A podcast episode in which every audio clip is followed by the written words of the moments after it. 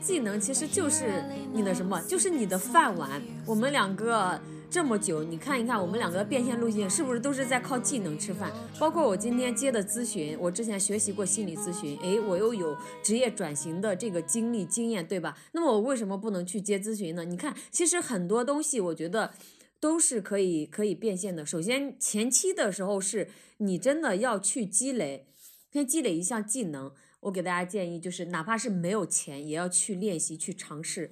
我的每一项技能呢，都是从没有费用到有费用。第二点呢，还有一种很好的方式，就是付费进入一些圈子。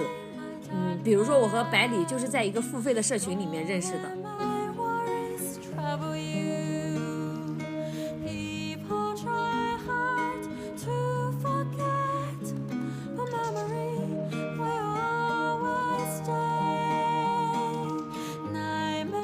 我是一年教师编八年辞职，目前在村子里做自由职业者，一个十八线的野生博主。大家好，我是百里，一名计划周游世界的未来准艺术家。欢迎收听墙里墙外呀。前几天有听友向我和一言提问，问我们是如何去习得这些可变现的技能，去找这些靠谱的兼职，让自己一步一步的走向离职这条路的。今天我就和一言来和大家聊一聊关于这个嗯学习成长和变现这个话题吧。首先，请一言来说一下他做副业或者兼职的经历吧。好嘞，那我先开始。我在这里能凡尔赛一下吗？其实我十九岁的时候就开始做了，而且是开始创业。我给大家讲一讲怎么回事吧，要给一言点个双赞。我那个时候还在那个师范院校读书，就是距离毕业还只有一年的时间，当时因为。特别穷嘛，然后我就想着，哎，暑假能不能做点事情？我就想着，我有什么样的技能去做什么事情呢？我发现，哎，我自己学的是美术教育，那我肯定是会是可以教画画的，并且我学校是按照我教成为美术老师来培养的嘛。我就想着，我能不能去开一个画室？在市区里开画室的话，我肯定是没有钱和资源的。然后我就想着呢。在我的老家，就是在一个集上开画室，我还想着我没有钱，我怎么样把这个成本就是投入缩减到最低，我还不用租房子，还不用找桌椅，因为我没有钱呀。我就突然想到我一个亲戚，他在我们这个集上就是开幼儿园，诶，我想到暑假的时候幼儿园不上课，我刚好可以用他这个暑假用他的房子，然后用他的课桌课椅，然后我来招生，我来策划这个课程。我就直接去找他去了。快放暑假的时候，我们两个一拍即合，你知道吗？然后就开始发传单。我记得特别清楚，就是当时他骑着他的电动车带着我，我们去这个附近的村子里面，满村庄的贴传单、发传单，你知道吗？我呃，就是有一次我们两个发传单回来的路上，我接到了一个电话，就是有一个家长要打电话报名嘛。哇，我太开心了，那是我人生中第一次觉得。我可以有钱了，就是这种感觉。其实那个时候我才十九岁，我现在想一想，我十九岁的时候也好勇敢呀，就是还能想到这么多方法，真的是令人羡慕的创业史啊！哎，其实这么回想起来，我大学的时候也做过兼职，我记得，嗯。画室，我最开始是去人家的画室那里去上课，我倒还没开始创业。那个时候去给别人上课，教过书法，教过小朋友。哦，那个是有书法班，我教的是小朋友画儿童画、简笔画。我的一个学姐去教书法，我还做过那种流动人口的普查，一天五十块钱去，就是去那种。流动人口就去调查你这个城市的流动人口，好像是社保局的那种兼职，哇，我记得记忆特别深刻。就当我去推进一家人的门的时候，我真正见识到了那四个字，什么叫做家徒四壁，就是他们两夫妻可能都有点智障和残疾，然后他们生了七个孩子，就大大小小，就感觉他们是一直生，然后就在那个房间只有一张床和一个水龙头。其他啥都没有，越穷越生吗？这是对，就是越穷越生。然后那个时候我就有点震撼啊，可能就造造成我现在可能就有点冲击吧，就觉得很可怕。就是怎么会？因为他们俩都算是我觉得有点像残疾人了，然后他真的就是越穷越生，生好多孩子，然后就是真的是越来越穷。然后嗯，做过一些就是关于城市之间的一些经济普查吧，当时会对这个有了一些概念。然后我还去干过什么，就是我们不是有很多衣服嘛，那个时候我妹妹特别爱卖衣服，我也爱，然后我就去我们家我们那个宿舍门口摆了个摊，卖那些旧衣服。就资源回收赚第一桶金，然后后面就是大三的时候，我记得我们出门去带那种高考培训，就像你你是自己创业，我们是去承包了一个学校，然后去做他的画室项目。我那我后来攒到了人生第一个 EW，哇，太棒太棒！那我说说我那个做画室的时候，我攒到了多少钱吧？就是我我是一三年的时候做的，我还没毕业。收费特别低，大概只收了还不到五百块钱吧，就是两个月收那个小孩子钱。对，就是我们俩呃分了一下，就是和我的合伙人，你看我当时都知道去找合伙人，一人才二百五，不是。当然不是只招到一个学生，大概收到了十多个学生嘛，就一人分了一千块钱，我记得特别清楚。我那个上学的时候都没有钱去买衣服，然后开学的时候，我给我同学说，我说我暑假做了画室，我要拿着这一千块钱去给自己稍微买一两件衣服，记得特别清楚。你这个六六六，那衣服衣服买到了对吧？买到了呀，我我花钱买的衣服好像还不到一百块钱，我还是不舍得花。毕竟赚的那么辛苦，我觉得你赚的辛苦的钱，其实你就不愿意去那么就是乱花了。你会有这个概念，对。然后接下去呢，接下去就开始工作了。哎，工作以后你还挣赚过什么兼职吗？呃，其实我觉得我一直没闲着，因为啥呢？因为我二十岁的时候考上编制的时候，那个时候工资特别低，就是我记得特别清楚，每个月打卡才一千四百多块钱，好像。就是那个时候也没有什么补贴，没有绩效工资和效能工资，这些都是没有的。我当时就是呃攒了三个月的工资，买了一辆电动车，就是我骑着去上下班。后来呢，就是在学校里面教书嘛，周末的时候可能会去朋友的呃画室去代课。那个时候我。我这个合伙人还想找到我一起去做这个画室，但是我不敢再去做了，你知道吗？因为我有编制了，就是你有编制之后，你肯定是不敢再做这种事情的。尽管啊，有很多现在体制内的老师都有自己的培训班，尤其是音乐和美术，就是这些兴趣班，就是大家都习以为常了，就是表面上其实大家都知道。但是由于我胆子特别小，我就我就不敢去做了嘛。再加上我觉得我刚刚考上编制啊，我要躺平，就是这种，所以我就想着，哎。我我能不能去去做一些其他的？可能还是回到自己的这个爱好上来吧。我就开始在二零一六到二零一七年的时候，就是接触互联网写作。我不知道那个时候写作能赚钱，我就自己写呀，在那瞎写，还免费的呃帮人家编辑文章，就是免费帮人家做了好几个月。其实你看，我当时做的是免费的，但是后来他为我的变现真的打下了基础。哎，白领你呢？那你还真的是有尝试挺多的。我其实就是因为我觉得这个政策确实是很很神奇，他会说让编制的老师不能在外开培训班，对吧？其实。我们这边也是这样的。其实我前两年刚开始的时候还没有这个政策，但是我当时的想法就是，我在大学的时候又是去教书，在学校又是教小朋友，我周末寒暑假还得教小朋友，我觉得好没有意思啊，我的人生很无聊。所以我后来就是因为我大学的时候就是我说了，我练瑜伽，那个时候学瑜伽学的比较勤快，所以我一考上编制，第二件事我就去考了瑜伽教练证。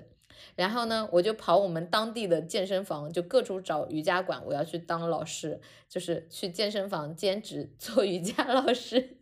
后来就健身房兼职，其实一节课也没多少钱。我当画画兼职是那个瑜伽老师的几倍，可是我就是不愿意教画画。然后后来为了满足政策，我就跑学校里开那种老师的那种课外活动，开那个嗯。瑜伽课一节一百五，然后跑外面就是少年宫上瑜伽课。那个时候就他大家都觉得我一个美术老师开瑜伽课都中了邪了，就是就是完全就是对不走寻常路的这一种，笑死我了。嗯，后来就反正我觉得我因为就是不能就是做编制，编制那老师不能去开课嘛，所以我后面最火的时候线上教育火的时候，我也没有做过线上课，反倒是做了一些。乱七八糟的，哎，你后来就是做过的第一件不是画画的是啥？嗯，我我也是，我也是去考证。我当时考的什么？考初中的美术 资格证，然后又考高中的美术资格证，你知道吗？我觉得我真的当时就沉迷在这种学习考证里面，还考了一个心理咨询师证书。哦，那你还考证考的挺多的。我记得我，嗯，我后来我其实还开过一个瑜伽馆。对，而且我当时就是因为你有编制嘛，所以你在外面你其实挣钱是不狠的，你并没有说比人家过来你一定要收多少钱。所以当时那个瑜伽馆是我第一个亏的项目，就完全就是投钱进去然后玩的，后来就亏了。但是我干了一件事，就当时有个小孩子啊，他想就是。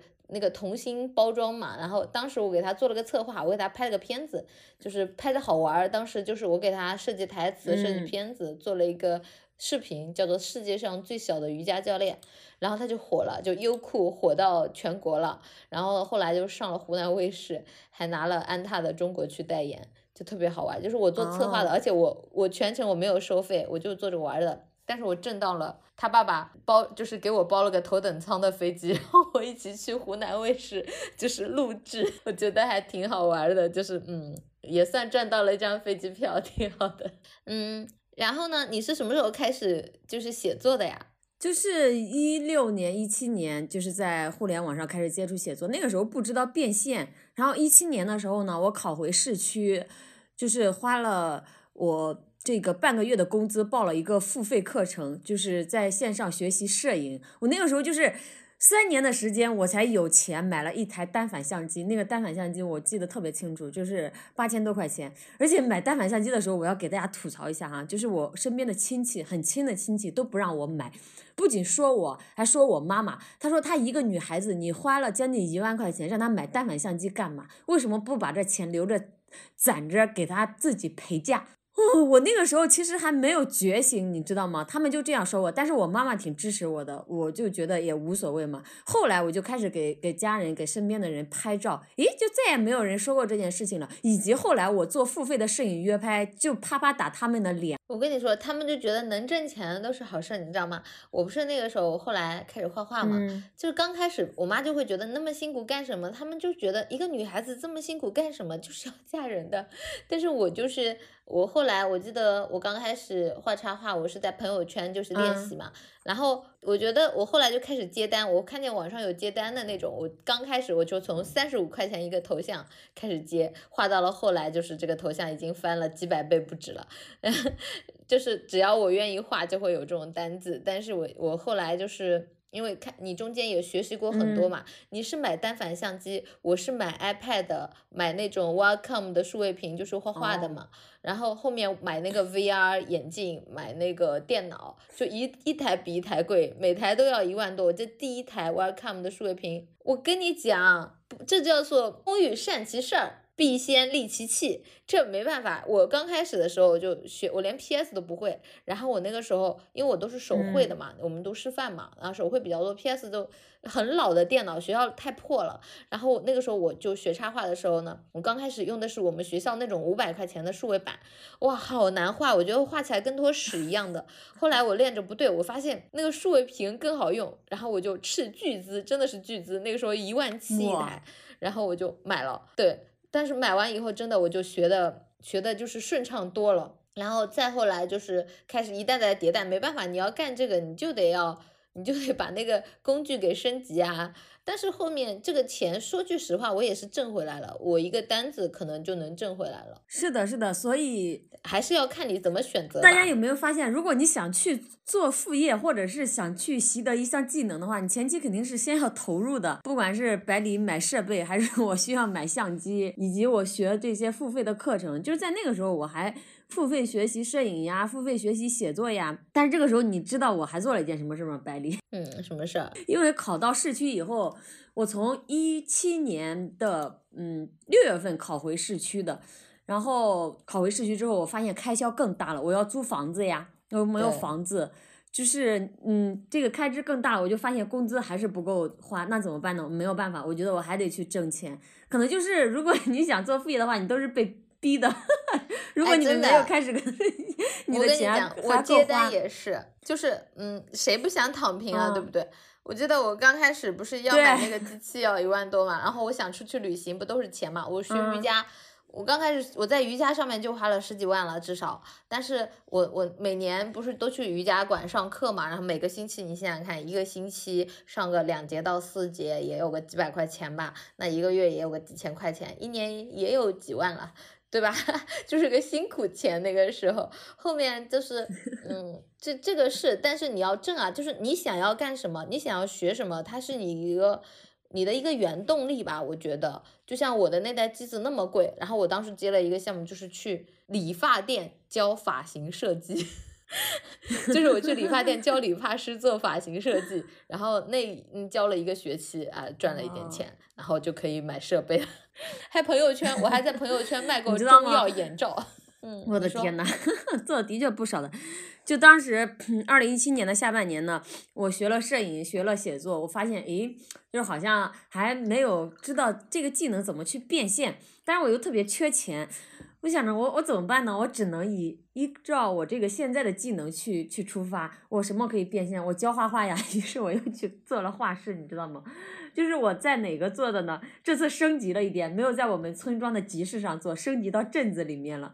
为什么要选择在这个镇上呢？就是这个镇呢，首先离市区不是太远，然后呢，市区的竞争特别大，需要投入的成本也高，并且这个镇上没有画室，我就看准了这个优势，我觉得我就要做这个镇 镇上的第一家，我要好好的干一番事业。所以从那个呃一七年放暑假的时候开始，其实当时阳历年已经一八年了。我就开始找房子装修，找那个课桌椅，你知道吗？当时手里面只有一万多块钱，不到两万块钱嘛。房子我记得特别清楚，租了一年是八千块钱，还是六千块钱来着？然后我我买的是那种二手的课桌椅，是一个是一个学校处理不要的，我买人家二手的。然后那个墙你知道吗？就是我和我妈亲自刷的墙，我自己会刷墙，我知道就用那个乳胶漆嘛，然后买点那个 调色的，为了节省开支，没有办法呀。包括那个广告牌子。是去广告店找人定做的，没有让人家喷漆，是我自己回来喷的漆，然后又让我亲戚给我上上去的，就是把成本缩减到最低，就开始招生。就招生的时候也特别便宜，做的优惠才才三百九十九，那么多年过去了，你想一想，你这家，你这能挣钱吗？你听我讲，我不仅没有挣钱，我还把我所有的积蓄都赔进去了。就我跟你讲咋回事吧，就后来的时候，呃，刚开始的时候没有多少个学生，但后来就是暑假嘛，可能会赶上暑假，就有很多的人来报名，结果暑假之前又出了一个什么政策呢？就是要规范学校的校外培训机构，就不是像现在双减那么规范。但是刚刚出来那个苗头，就是开始登记了。因为我是在编的嘛，还是比较怕这个。而且你知道我那个上半年过着什么样的生活吗？二零一八年的这个一月份，从这个到七月，嗯，七月初，我过着全年无休的生活，就是每周一到周五的时候呢，我在学校里面上课，那个时候还是带着主课，然后周六周日的时候，我自己坐着画室。我所有的事情，你前期做都要自己亲力亲为，从备课到与家长的沟通，然后你知道吗？我每天每周五放学的时候就骑着我的小电车回到乡下，然后每周日的晚上都回去。你知道我累的吗？我周一的时候累的，我觉得就中午下班的那会儿时间，我趴在办公室或者回去我都能睡着。我觉得我每天脑子里面就好多事情。哦，真的，现在让我想想，我自己都不知道怎么坚持过来。但好在哈，就是你会发现家长特别认可我，然后学生也特别喜欢我，我就。觉得我在暑假的时候要大干一场，不仅能回本儿，就是获得家长认可的时候，当时出了这样一个政策，经过几番的挣扎与纠结之后，我最终决定还是要放弃，你知道吗？你知道我放弃的时候有多难过吗？你真的看到自己亲手做起来的事业，你要放弃，你在里面投入了心血、时间和精力，而且当时家长对我的认可到哪一个程度？他说：“刘老师，这样吧，就是把我们家的房子免费给你用，只要还是你交，我们都愿意，这样别人就不会查到你了呀。”就在他们家里面的。家长就已经把话给说到这个份儿上了，而且那个时候在筹备这个画室的时候，就是好几个晚上，我和我妈加班，就是从这个村子里的镇上，然后回到市区的时候，看着那个夕阳，然后有时候就是天黑了嘛，就是那种夜色，你会觉得就是这条路我我走了好多年，我去市区也要走这条路，现在又又返回来走这条路，而且还让我妈妈陪着我去走这条路，其实我心里面就是。内心里面说不上来的那种感受。我妈是非常支持我的，她我上班的时候没时间的时候，她去跑到镇上帮我发传单。我记得特别清楚，我画室开业的前一天，我妈说你你把钥匙给我吧，我去把卫生给你打扫一遍，其他的我也帮不上什么忙。哎呦，就是我觉得我已经投入了这么多，我我和这个建立起感情了，我就好难过，你知道吗？当我决定放弃的时候，其实我没有通知家长，就是也没有通知其他人，我整天。下班之后，可能每周一到周五的下班之后，我自己在那个出租屋里面买醉，我就就喝那种果酒。哇，你竟然还会喝酒！我就是在那个时候，你知道吗？我六六六啊！我发现，咦，原来真的可以借酒消愁，就是喝的那种好头疼，喝到那种微醺的感觉。其实，在那半年，我就真的好难受，好难受。那后来，我真的是。把这个把这个画室给确定关了之后呢，我真的赔光了我所有的所有的积蓄，真的。我这个时候又去干嘛了呢？我就去跑到上海。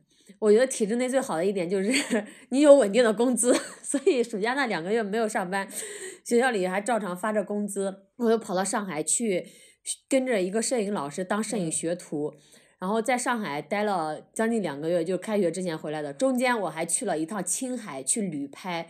就是跟着一群自由职业者，还有作家，还有环球旅行师，我们六个人嘛，包了一辆车去青海旅拍了七天。我当时还一个人去了兰州，去吃了一碗兰州拉面，又跑到西安，然后又回到上海。后来我出去那一趟旅行之后，我就突然看开了，你知道吗？我会有一种感觉，妈的，不就是 画室不干了吗？有什么有什么好惋惜的？就是觉得，哎，我以后的人生道路还长着呢。我就发现。嗯，那我就去在不停的继续去尝试去探索嘛。我那个时候其实就开始切换到这个摄影和写作上面来了。再从这个青海回来之后呢，就是已经开始开学了嘛，九月份。然后十月份的时候，我就想着，诶，我现在摄影技术练的差不多了，我要去做摄影约拍。我又去让我表妹她在那个幼师里面。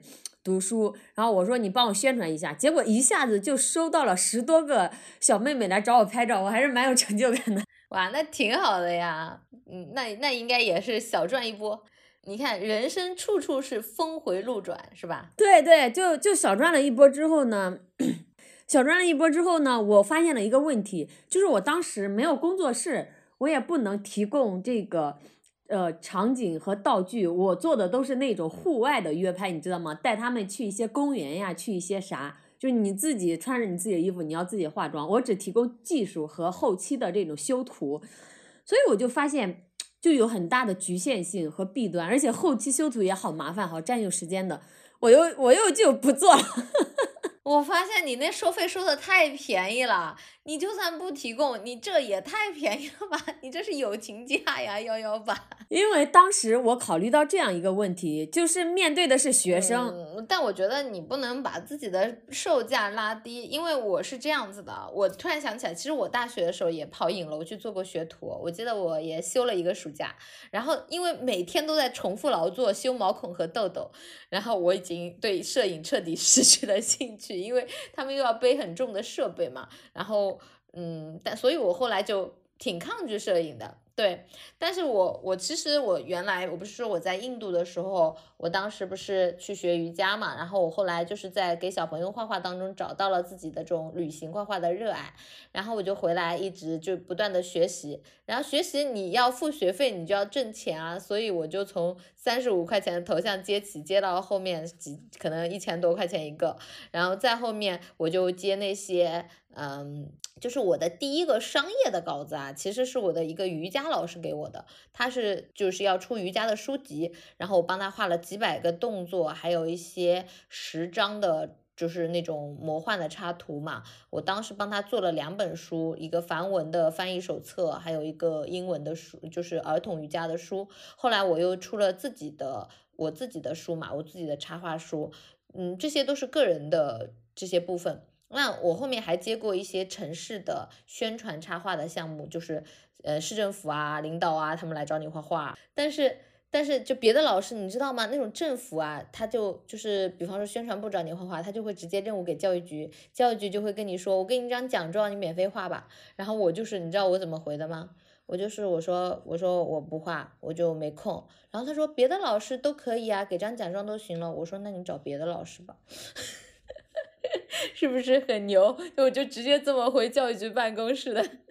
因为我觉得你你的廉价，你为什么一定要找我？那证明我的能力过关啊！那我我花了这么多学费，这么多时间，对不对？那你觉得别的老师可以，那你就找别的老师好了呀。那有什么关系？我又不我又不差你这个单子。然后我就是挺硬气的。后来所以说他们也是按按钱付给我的。然后后面我就是接了各种房地产的项目啊，然后各种单子啊，这种这种一个项目还可以的，收 收费还挺高，还不错。所以，所以我后面就把那些学费啊什么都给挣回来了。所以我觉得你还是要投入时间和金钱去不断的学找寻找你的热爱，并且去迭代，你才能够把这个热爱做得更好。然后这个热爱它肯定是能为你变现的。我觉得，就你要认可自己的价值。所以从我那个摄影约拍不做了之后，我还是重新捡起了写作。你发现 我这个写作虽然就是断断续续停了一段时间，然后诶又开始写了。在一九年的时候，我真的是全身心投入写作。我我发现了写作的好处，就是它不仅让我就是提升了我的思考能力、写作能力。我觉得写作它不受时间和地点的限制，而且它是一项带来复利的，就是会给你带来复利效应。就是你在不同的平台，然后写文章，你可以带来多份的收入。所以我在一九年的时候就就很猛发力，就是通过写作真正的实现变现了，而且变现的还不少。所以那个时候呢，我会把我的文章分享到我的朋友圈里，当时就被我的一个朋友给看到了，他就给我推荐了一个文案工作，就是我们这儿的国企呢刚好有一个项目，他们希望把这个集团的公众号外包出去，就找到了我。他们看过我的文章之后说，诶。这就直接把公众号的一年外包给我，就签了一年的合同，所以当时我就发现啊，真的写作就像一个杠杆一样。其实我在一九年的时候，我那个时候每个月的副业就远远超过了主业。诶，我与此同时我还给这个书店做那个签售活动的主持人，就给书店主持活动是没有费用的，但是。我可以见到不同的作者，我可以和他们深度沟通，而且书店也相当于给我提供了一个平台，所以我是愿意去主持的。呃，但后来呢，就是他们书店这边呢也会给我推荐，让我去主持一些其他的付费付费的主持一些商业的活动，就有时候人家会直接给我钱，有时候呢会直接给卡之类的，那种消费的卡，所以这也是一种呃变现的技能。我觉得真的是这样。你看，我接到这个公众号文案编辑的时候，我刚给百里讲到，我在一六年到一七年的时候，我那个时候就给一个老师编辑他的公众号的副刊，你知道吗？那个时候是没有任何钱的，我用着我的破电脑，可能要花费很多的时间和精力。你看，其实那个技能，在我一九年的时候 又用到了。就是你，我想告诉大家呢，前期你不要想着，诶，就没有钱就不去。如果这件事情能让你学习到知识，能让你学到东西，能够提升你自己，哪怕没有钱，你也要去。真的，所有的一切都是从免费的，然后到付费的才开始。你看这个写作，到我现在哈，我不仅就是写作是一个杠杆，你看我靠写作我还出来了，就是。我现在还开了自己的写作课嘛？就我我写作课第二期的正式的课程已经上完了，然后学员给我的反馈哇，让我特别感动。他说：“一言，你还有没有其他的课 想继续跟着你学习？” 我说：“我没有其他的，目前没有其他课。你想学什么课？”他说：“什么课都可以，只要是跟着你学就可以。”诶，你看我，我觉得得到学员这样的反馈和认可，还是非常非常开心的。我觉得在现在这个社会呢，就是这个环境下，你想学习一项知识和技能太简单了，就看你愿不愿意努力。我给大家讲啊，我那个时候就是凌晨四五点都开始写作，我为了学写文章，我把我的键盘都敲坏了一个，这是真的，就是键盘都敲坏了。你想一想，我那一年就是写了多少字？真的是很执着，但是。我其实，因为我不是我不是跟你也一样嘛，你看我之前还做过瑜伽，对吧？我还是后来就是就是回来就是全身心的投入画画。那段时间真的学画画的时候，也是早上就是六点钟起床，就蹲在我的数位板面前画画画，然后画到晚上十点。那别说我数位屏用坏了，数位屏已经换了两个了，现在换到了 iPad 了，就已经不知道我换了多少设备了。就是你真的，首先我觉得我沉浸在这个绘画当中，就算是画插画当中，我总的还是想。受的。还有一个就是我现在出来之后，就是我离职之后嘛，我不是说我今年想躺平，我其实说我这个月想躺平，我不接单了。结果上两天很凡尔赛的，又是又来了一单，他慕名而来。我说那行吧，我就反正因为长期的项目，我最近就不想接，我想休息，因为我这个人就很负责。就太负责了，知道吗？我接我也是特别负责。就我接了项目之后，就像我之前画 VR 的项目，就是人家会说你这里要不要改改就行了。我说你们到底是觉得什么不合适？你们是不是觉得整个风格都不是你们想要的？他们说好像是。我说那就换。我就是画完一遍，我说那换，我们换第二个。就我直接又推翻，我给他来了一遍。就真的今就是这次也是画完了，他刚开始说行，后来又就是我觉得你是不是觉得？呃，要改，他说能不能加个背景？我说你是因为背景的问题，还是你觉得人物有问题？他说改人物是不是太麻烦了？我说不，我说那我们不改了吧，然后我又都全改了，因为我觉得就是就是接了活以后，你就是想要把它做到更好，去满足这个东西，所以我其实是想躺平的，但是我发现，嗯。还是难以完全躺平。我下个星期又要去上海了，说有个什么现场绘画活动给钱的。我说那行吧，就当我去上海玩一个星期。我觉得我和我和百里都太卷了，两个人都都喊着要躺平，在这里偷偷卷。我不是刚拔了智齿吗？然后晚上和百里录播客的时候，我就和百里说：“哎，有人要找我付费咨询，那我接起来吧。”我觉得也可以啊，我这两天来找我聊天的人好多，我都聊不过来。我说没办法，之后可能只能付费咨询，因为我觉得这样也是很好的。就像你说，他们为什么想要跟你去学东西？其实他从你的身上看到了一些你的经验能量，因为我们确实学过太多东西了。写作课我也报过，你知道吗？我就学过各种乱七八糟的。后来说挣钱，我也挣过不同的，我还我还干过，我去年还做了三个月的声波，就是声音直播。对吧？也因为老师不能录镜嘛，那我就露声音，然后就天天给他们读小红书上的暖心文案，我还收打赏，一个月还赚到了不少钱，笑死我了。不过那个时间有点长，但是我就觉得，嗯，就是你原来觉得那些没有意义的事情，就像我去做声波，我原来只是觉得这是什么东西啊，我不知道，我去玩一玩。就是去玩了，你会发现原来也是能变现的。就你做到一个程度，它一定是能够变现的。对，对吧？就是一定不要浅显而止，就尝了一下，哎，没变现就不坚持了。其实任何人他能够达到变现，他前期其实已经做了很长的铺垫和积累。包括我辞职后哈，辞职后可能因为。刚从那个稳定的环境 出来，我辞职后就从来没让自己闲着，我身兼数职。辞职后我做内容运营，然后做课程助教。你看我自己的自媒体平台，各个平台还要更新吧。然后我自己做着自己的离开体制的人物采访，我还在接着别人给我的付费的人物采访文，你知道吗？而且之前找我约拍的那些小小妹妹，其中有一个订婚了，哎，又是让我去给她跟拍订婚。你这我 我觉得那段时间我又把这个单子给接下来了，哇，我我觉得就是这非常正常，在刚刚辞职的时候，其实你内心里面还是有恐惧的，就是当时诶，只要有钱我都愿意去干，就是这个。我其实挺懒的，因为我毕竟是卖了房的人，但是但是还是会有恐惧，就像你说的，我还到底还能干什么？所以我这段时间。我我中午去我舅妈家吃饭，我天天说天呐，我感觉比上班还忙，我都不知道我在忙什么。就算没有钱，你也会去做，觉得嗯这个东西我想做，我就先去做吧。就是因为我们有一个新的社群，然后就也不说做运营，就是算吧，我就主持活动，然后做就平台搭建，然后做他们的一些账号。我发现到哪都能发光，就我直接过去主场就是我的了。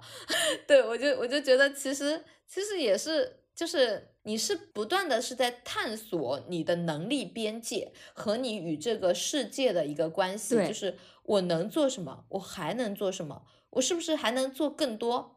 因为上几年有一个很火的词叫斜杠青年嘛，其实最最早的时候，我们父母那个年代，他说学一个技能你要学精，变成某个领域的专家，那当然 OK。但是世界上绝大部分的人就像爱情一样，你是不可能一开始接触这个人你就觉得从一而终就认定了，你是要慢慢的像熬粥一样的熬出来。你觉得原来我还是最爱你的，那，比起其他的东西我还是更爱你的，但不妨碍，哎，这个这不能这么说，不妨碍就是我中间会有一些探索期，但是我还是可以去寻找我可能更热爱的东西。但是我做着我能画画，就像我我能画画，但我社交能力也很强，我都觉得我还是可以去卖个房的，对吧？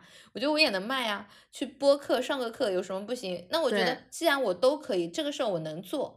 对吧？就像我去做老师嘛，我在做老师的时候，我说我打比赛，我都给他拿国家级一等奖的。那这个能力我是有，不代表我想做，那就证明我的热爱都不够。可是他确实培养了我的能力，我觉得这个是要认可的。就是你所被这个呃工作需要，也是一种认可和满足。对，我觉得大家如果想开启副业变现的话，就是可以去看看你热爱的、你的兴趣，然后和这个市场需求。你把两者结合在起来，其实就可以找到你变现的这一个点。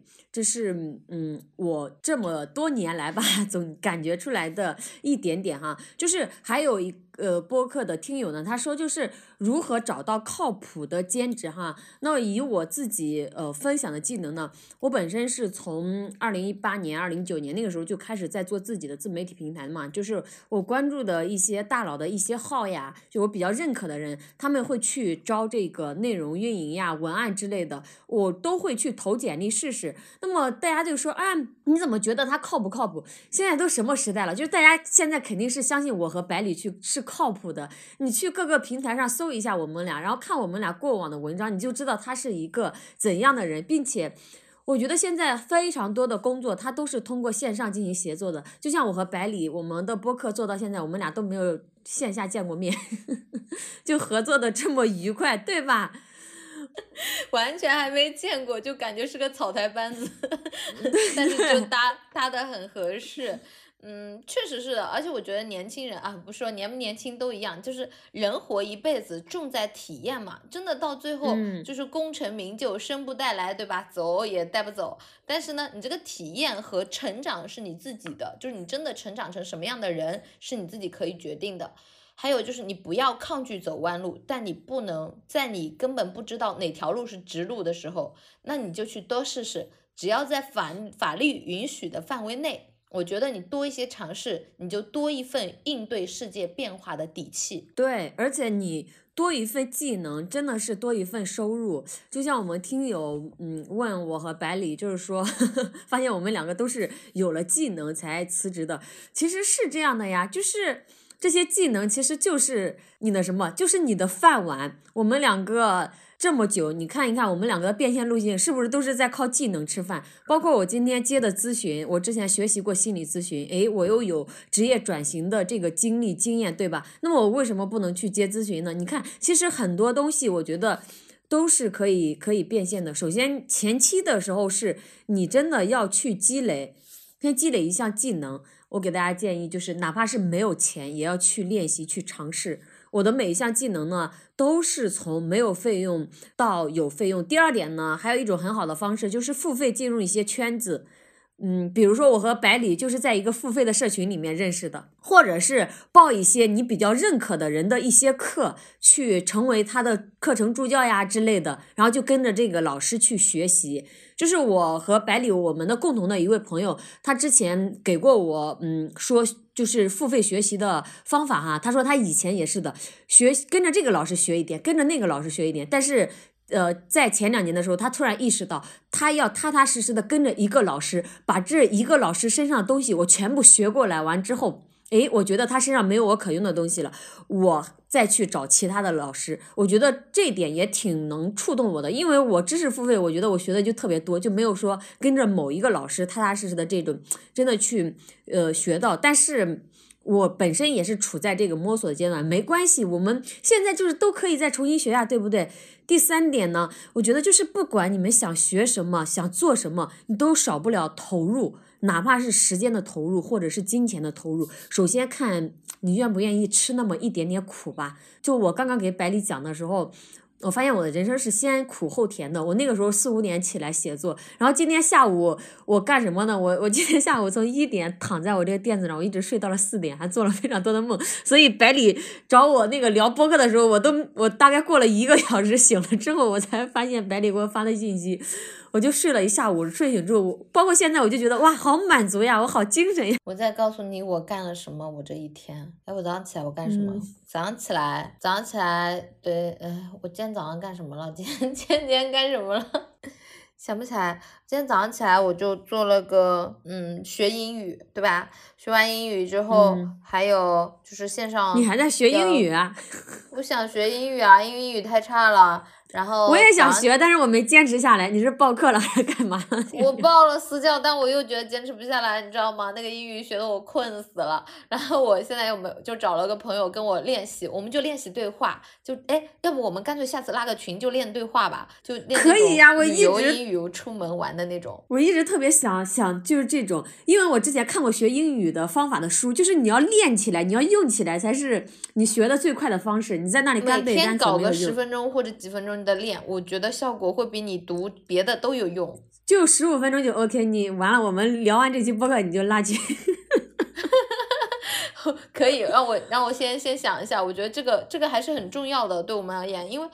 嗯，因为我之前报了一个班儿啊，就是一个老师，他就非常厉害，他是教英语的，但是他有他的特色，因为他全世界周游各地的去旅行嘛，因为我要去旅行嘛，我就关注这些。然后呢，他就教旅行英语，他就有他的特色了。其实我们也是啊，就是嗯，我们可能又是老师，又是画画，然后我之前还做过声波，所以我的一些声视频里面，我画画的视频，我会自己去配音嘛，然后。就是疗愈型的，可能也没配几个吧。然后，然后还有就是，就像一些瑜伽，因为瑜伽它会有正念冥想，它会有一些觉知，还有哲学的东西，所以你讲出来的东西就是跟别人不一样的，就会你会让他去感知他的内心，去发掘他的热爱。我跟我的学生也是这样的，你知道我在学校上着课，我就上着课，我就感觉学生犯困了，我就会好起立，我们先来拉伸一下，深呼吸。这 就是我的美术课，学生遇到你这样的美术老师好幸运，也不的啦，美术老师也不能就是影响他们太多，可能就是玩儿吧。我觉得其实人生真的就是体验，如果你没有技能，那就去学技能啊，你不要恐慌自己没技能，你就去找找热爱，你不断的去尝试，总能找到一个相对更爱的人，对吧？更爱的事儿，对吧？你的时间花在哪儿，你肯定收获就在哪儿，一万个小时定律嘛，对吧？对对，而且我觉得人生只有两件事情 是可以坐享其成的，一个是变胖，一个是衰老，真的。是的，我现在就变胖了，真不喜欢这几个词儿。哎呀，还是要不断的去寻找自己的热爱。你在这个人身上，我觉得，嗯，唯有热爱和自由是不可被辜负的。那这两样东西都有了，那真的就是。我觉得很幸福，很满足。我现在有自由了，我也有热爱了。我的天，我突然觉得我好幸运。唯一不幸运的就变胖。嗯，我现在也是的，有热爱，有自由，我也变胖了。没关系嘛，人生不可能那么圆满的。那么我就是想告诉我们播客的听友呢，就是其实无论你在哪一个年龄阶段，你都可以开始。如果你想做副业的话，都可以开始。你看，村上春树三十多岁才开始学习写作，对吧？然后摩西奶奶八十多岁才开始画画。只要你开始，人生任何时候都不晚。就很多人都会来问我啊，我这个时候开始学画画还来不来得及？就像我上阶段，我不是刚开始学书法嘛？我觉得我学了十天就还像模像样了。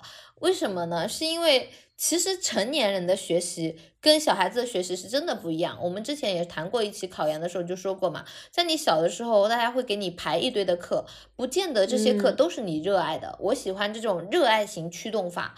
但是如果说你成年了，你一定会自己可以去安排你的情绪和时间的。你知道你为什么东西，你可以去做选择，付出更多的时间和精力。那其实你我学书法，我现在我可能一个下午就都我都在练书法，然后我可能会。找一些方法去学，跟小孩子就只接受别人给你的那是不一样的。而且我觉得成年人，你有你的人脉，每个人都会有自己的圈子。你就算是妈妈圈，对不对？我就是做个装饰画，在妈妈圈里我都能卖得出去。我就卖什么？今天就是小孩子什么好好吃饭，或者是永不挑食，我觉得妈妈也会买过去的吧，对不对？